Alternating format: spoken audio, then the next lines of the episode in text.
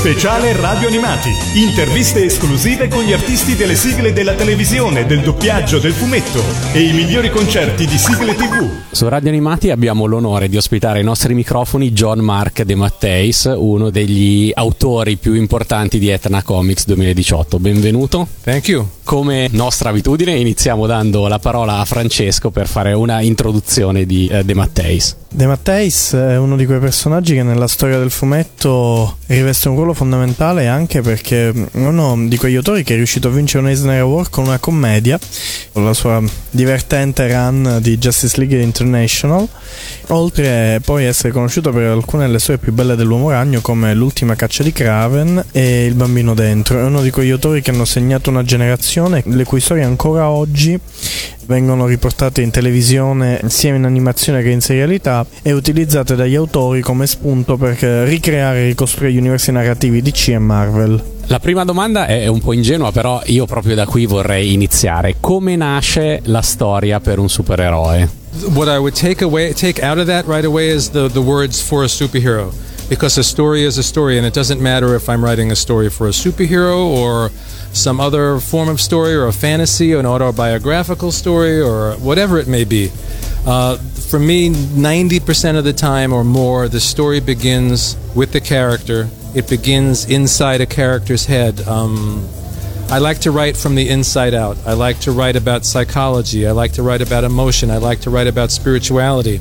And if you're, you know, if you're writing superheroes, it's not, it's what it's about. You're not interested in, you know, can Superman beat up the Hulk or whatever. You're interested in what's going on inside their heads that if they do end up having that fight informs that battle and makes it interesting because the story is not about the outer violence, it's about the inner violence and what's going on inside the characters.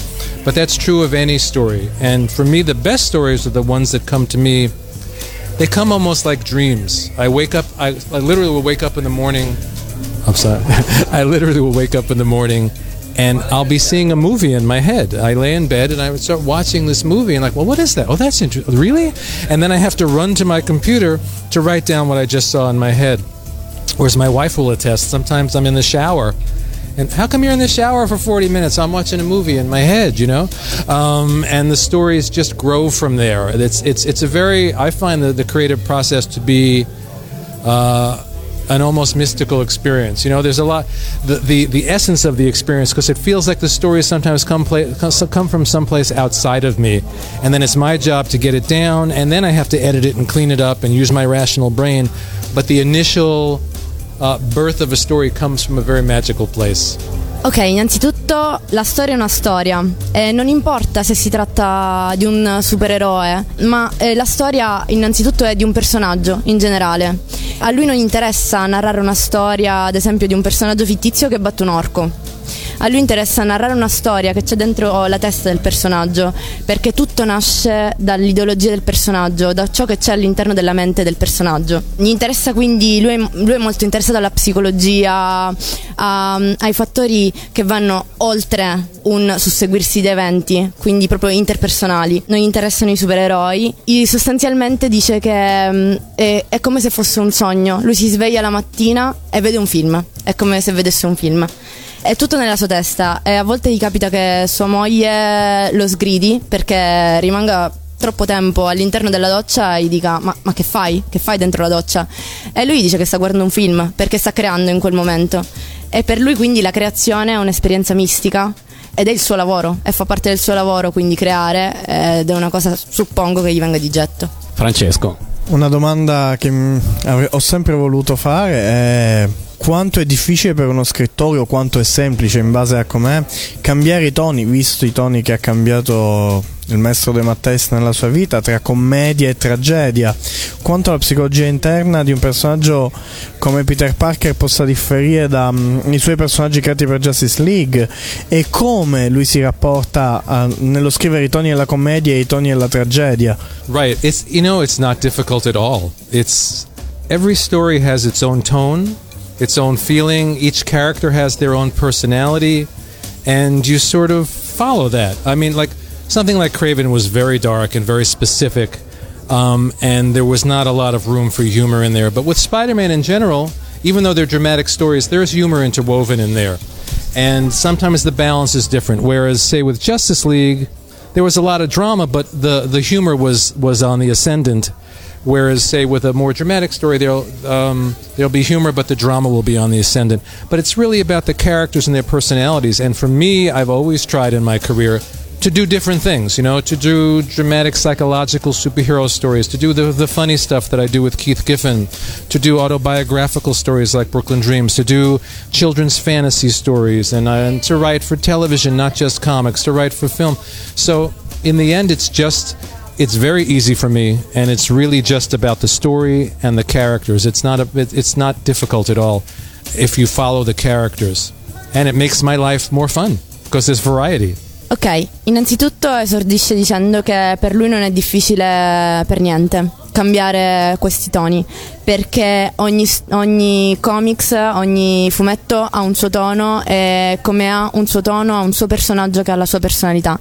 E questo passaggio eh, non avviene mh, in maniera meccanica, sono i personaggi a celarsi dietro il, segre- cioè il segreto di questo passaggio di tono sono i personaggi. Justice League è un dramma e quindi i personaggi e la loro personalità lo fanno tale. A lui piace mh, parlare della, appunto della vita dei personaggi, della biografia ed è facile, gli viene di getto cambiare questo tono, per lui non, non, è, cioè lui non si sforza per niente. Un'altra domanda che volevo porre e che mi incuriosiva molto è come vive da scrittore il fatto che molti dei suoi lavori, faccio un esempio, Il bambino dentro la saga di, dell'uomo ragno, sia stata usata eh, spesso e volentieri per ricostruire la mitologia dell'uomo ragno e soprattutto per creare una serie animata, che è la famosa serie animata di Spider-Man degli anni 80-90, fine 80 primi 90 che è in gran parte basata sulla sua, sulla sua scrittura del personaggio di Harry Osborne. I think it's great. I mean, it's it, it, and if you see now, uh, what's wonderful when you go to these movies now is at the very end in the crawl, you'll see all the names of all these different comic book creators, you know, whose work they've used and uh, whose work has inspired a lot of what's in these movies. And um, what's even better is when the company pays you for that. Because there was a time when they would use this stuff and do this and they wouldn't pay anybody. You know what I mean? And it's important. It's our work that's inspiring these other these other forms. Um, and and so it's it's wonderful to see the work translated that way, but it's also wonderful to get a check and be acknowledged for the fact that it was your work.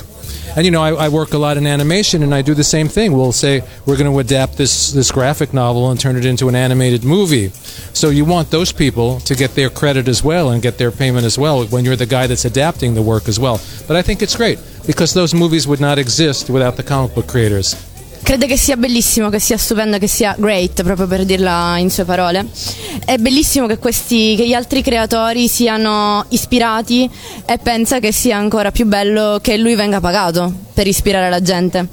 È il suo lavoro, lui lo fa con piacere e quindi quando le persone vengono ispirate da un suo lavoro è una bella sensazione. Così come è bella la sensazione di ricevere un assegno. E tutti quei film sono grandiosi eh, ed è davvero contento di essere anche lui in parte creatore di questi film perché effettivamente il film si ispira al fumetto. Un'altra domanda. Esiste una contrapposizione fra il mondo uh, Marvel e il mondo della DC? Una contrapposizione che viene vissuta dai lettori dei fumetti e che è appunto molto forte.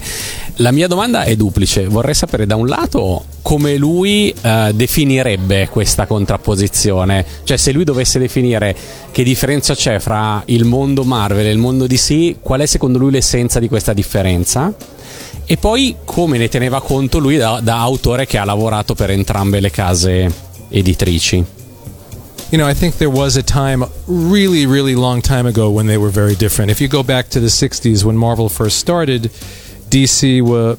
The stories were not character based. All the characters, as someone once said, you could change all the dialogue balloons between the Justice League members, and you couldn't tell who was who. They could all say the same dialogue. They didn't have personalities. It was very rare that they had personalities. It was more about it was more about the ideas and the the way the plots were crafted and the clever things they could do with the characters Whereas Marvel was all about the characters and their psyches and the emotions, and the plots sometimes blew up. It didn't matter. It was about that. But as time went on, and what happened and continues to happen is you know, in the 70s, especially people from Marvel went to DC, and the young, the, all the young creators started working there that had worked at Marvel, and people from DC went to Marvel, and sort of the the uh, the feel of both universes started to intertwine, because and by the time I got into the business, in my mind, um, there wasn't a difference, because to me, it's not about uh, anything but story and character. I love all those characters and I want to write a good story. That's all that matters to me. Is, oh, this is a DC character now and I have to think this way. No, I have to think about what's best for the character and how to create a great story for that character. Um, I think the people that run the companies sometimes get into this mentality of us versus them. We're DC and we hate Marvel. We're Marvel. We're D- we hate DC. And there have been times I've seen that at the various companies where there's a lot of antagonism. But beneath that, for the people that are writing and drawing these stories, we love all we love both the universes. We love all those characters. And we tend to i've gone back and forth and back and forth and back and forth over the years. Um, so the people above my head might be fighting with each other but i never felt that way. I just love the i'm, I'm looking for a good story whether i'm writing for batman or spider-man or superman or captain america it doesn't matter Ok, lui crede che queste diversità, questo astio fosse riconducibile agli anni 60 quando DC, eh, in DC i personaggi non avevano personalità, non, non, erano caratterizzati da una vera e propria psicologia, mentre la Marvel eh, era più una, um, un tipo di fumetto eh, che si concentrava sulla psicologia del personaggio. Eh, adesso è avvenuto un mix in cui gli autori di DC vanno alla Marvel e in cui la, gli autori della Marvel vanno a DC e quindi più o meno le, cose, le due cose si sono confuse. Eh, è come se fosse un blending, un, un mixture, una, una, cosa mescolata. In ogni caso lui dà il suo parere da, da scrittore d'autore, eh, dice che a lui non interessa questa, questa faida, questo distacco, questa differenza, ma eh, gli interessa cosa sia meglio per il personaggio, perché lui ama tutti i suoi personaggi eh, e va oltre l'antagonismo che c'è tra, tra i fan, perché tutti gli autori amano i propri personaggi e fanno ciò che è meglio per loro. L'ultima domanda in ambito musicale perché sappiamo che hai avuto una, in gioventù una passione per la musica e eh, noi siamo una radio di, di, sigle, di cartoni animati e colonne sonore. La domanda è se hai mai avuto la, l'idea di provare a comporre una qualche musica, una qualche colonna sonora per il mondo dei, dei fumetti oppure se comunque hai un'idea di come dovrebbe essere fatta la, una musica per essere una buona musica per dei fumetti, se c'è qualche esempio uh, creato anche da altri che uh, porteresti come, come esempio di ottimo connubio. I don't think I've ever composed something to go along with with my stories. I, I know there was one time I, I, wrote a novel, a children's fantasy novel called Imaginalis, um, and I actually wrote a theme song for it. You know, just for myself. To I was stuck one day, so I picked up my guitar and I started singing about the story, and created this song, which helped me to get through the parts that I was stuck in. Um, but I've never I've never done it really in terms of in terms of my other comic book work, um, and in terms of melding it. Um, well, they did that Spider-Man musical, I think, a few years ago. I don't know how successful it was, but I, I think it'd be interesting. And I think some people might have done it where they they have created a soundtrack for their comic book and included some music with the comic book, which is an interesting thing to do. Um, because I know I have, as much as I love music, I can't always listen to music while I'm writing. It can distract me. And one of the things I can listen to certain times is movie soundtracks, um, because it there's it creates a mood and it can be inspiring. So I think it would be an interesting idea to, you know, have your graphic novel create a soundtrack to go with it and include that with the graphic novel. That's an interesting idea, but it's not something I've ever really really pursued. But it's something I'll think about now. Right. Oh, is this one one funny thing I did? I because I do animation as well. And last two years ago, I wrote for this Scooby Doo cartoon in the United States, and they have music in the cartoons. So I got to write a song that was included in the cartoon, which was a lot of fun. La trovo una domanda davvero interessante. Aveva già scritto una fantasy novel per dei bambini e sostiene di averla cantata e di aver creato la melodia mh, per la chitarra, però si ferma tutto là. Ha sentito parlare comunque di musical ispirati ad esempio alla storia di Spider-Man e alcune persone sicuramente avranno già fatto questa cosa di conciliare i due mondi di musica e comics E lui trova però che, mh, tuttavia, che mh, eh, la musica potrebbe anche distrarre una persona dal. o comunque a lui succede di, di essere distratto dalla musica. E invece trova poter uti- unire l'utile al dilettevole il fatto di creare, di creare un comics, una graphic novel e poi creare un soundtrack che gli si possa abbinare. E non ci aveva mai pensato a questa um, grande combinazione, ma adesso potrebbe iniziare a pensare a fare una cosa del genere. Inoltre, poi sua moglie gli ha ricordato che lui ha già comunque scri- ehm, composto una musica per il cartone di Scooby-Doo per la serie animata. Ringraziamo tantissimo De Matteis per essere stato ai microfoni di Radio Animati. Thank you very much for your time. You're very, very welcome. Thank you. E ringraziamo tantissimo anche Giulia per la traduzione. Grazie mille a voi. Speciale Radio Animati. Interviste esclusive con gli artisti delle sigle della televisione, del doppiaggio, del fumetto e i migliori concerti di sigle TV.